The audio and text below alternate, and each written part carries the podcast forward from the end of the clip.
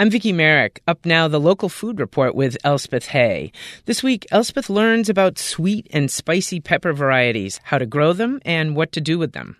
Chris Murphy of Nestwood Farm in Truro grows peppers in almost every color of the rainbow. So, what variety are the purple ones? They are called Islander peppers. Uh, they're perfect for salads, perfect for slicing and putting in a dip, uh, perfect for a sandwich. If you cook them, they just turn green but they have a very interesting flavor. They're not like a sweet pepper, they're like a kind of zesty, tangy flavor. Can you describe the coloring? Lavender. You know, people say purple, but I would have to say lavender. Inside, the peppers are pale yellow. Islander's a bell pepper, and you can pick them as early as August. But something interesting happens if you leave the mature fruit on the plant. If you leave them on the vine, they will ultimately turn red. You know, most peppers will. These Cubanelles, this is what you see at the supermarket, a very pale green Cubanelle. If you leave them on the vine, they'll turn red also. These ones here, these are Poblanos, a darker green, a little more spicy. You leave them on the vine, they'll turn red also. The green peppers you see at the supermarket are actually the same varieties as the reds and oranges. They all start green, and some go red while others go orange. The green ones are just at an earlier stage of ripeness. That's why they're not as sweet. If you're buying pepper seeds, Bell peppers are divided into two categories green to red bell peppers, which includes the oranges, and the colored sweet bells, which includes the purple islander along with ivories and yellows. Then, of course, there are hot peppers. A Cubanelle is, is pretty pretty darn mild, like a sweet pepper. A poblano, a little bit bit of a step up. An ancho, these are anchos.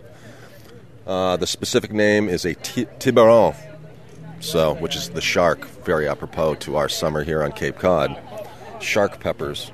So they'll bite you. They'll bite. Those are the spiciest ones I have right now. At some point soon, I'll be getting what they're called lipstick peppers, which are kind of a smallish cone shaped pepper. Pretty zesty. And then I'll have cayenne peppers and jalapenos. Most pepper varieties take about 75 days to reach maturity. That's two and a half months from the time you transplant the seedlings out into the garden. Murphy used to plant his pepper seeds in mid March, but recently he's been waiting. You know, actually, I'm starting to learn. Start your peppers a couple weeks later than your tomatoes and stuff like and your eggplants. I actually reordered all my peppers this year because they were just going so slow and the germin- germination rate was so s- small. So three weeks later, I got this new batch, started them. It was like 100% germination, 100% success. I think they just need a little more heat to germinate. What do you like to do with peppers? What do I? Stuff them, slice them, saute them, Put them in your soup, put them in your spaghetti sauce. Do you have a well, stuffed pepper recipe? Whatever you have around, you know. Mix it with some breadcrumbs and, you know, put a little something on, on top. I'm kind of vegan, but, uh, you know, people want to put cheese and stuff like that. A little bacon in there or something. If all this talk of peppers is making you hungry, there are all sorts of sweet and spicy varieties showing up at the farmers markets right now. You can find recipes for vegetarian and not so vegetarian stuffed peppers on our website at capeandislands.org. Also online, you can find out more about pepper varieties that do well locally and how to grow them.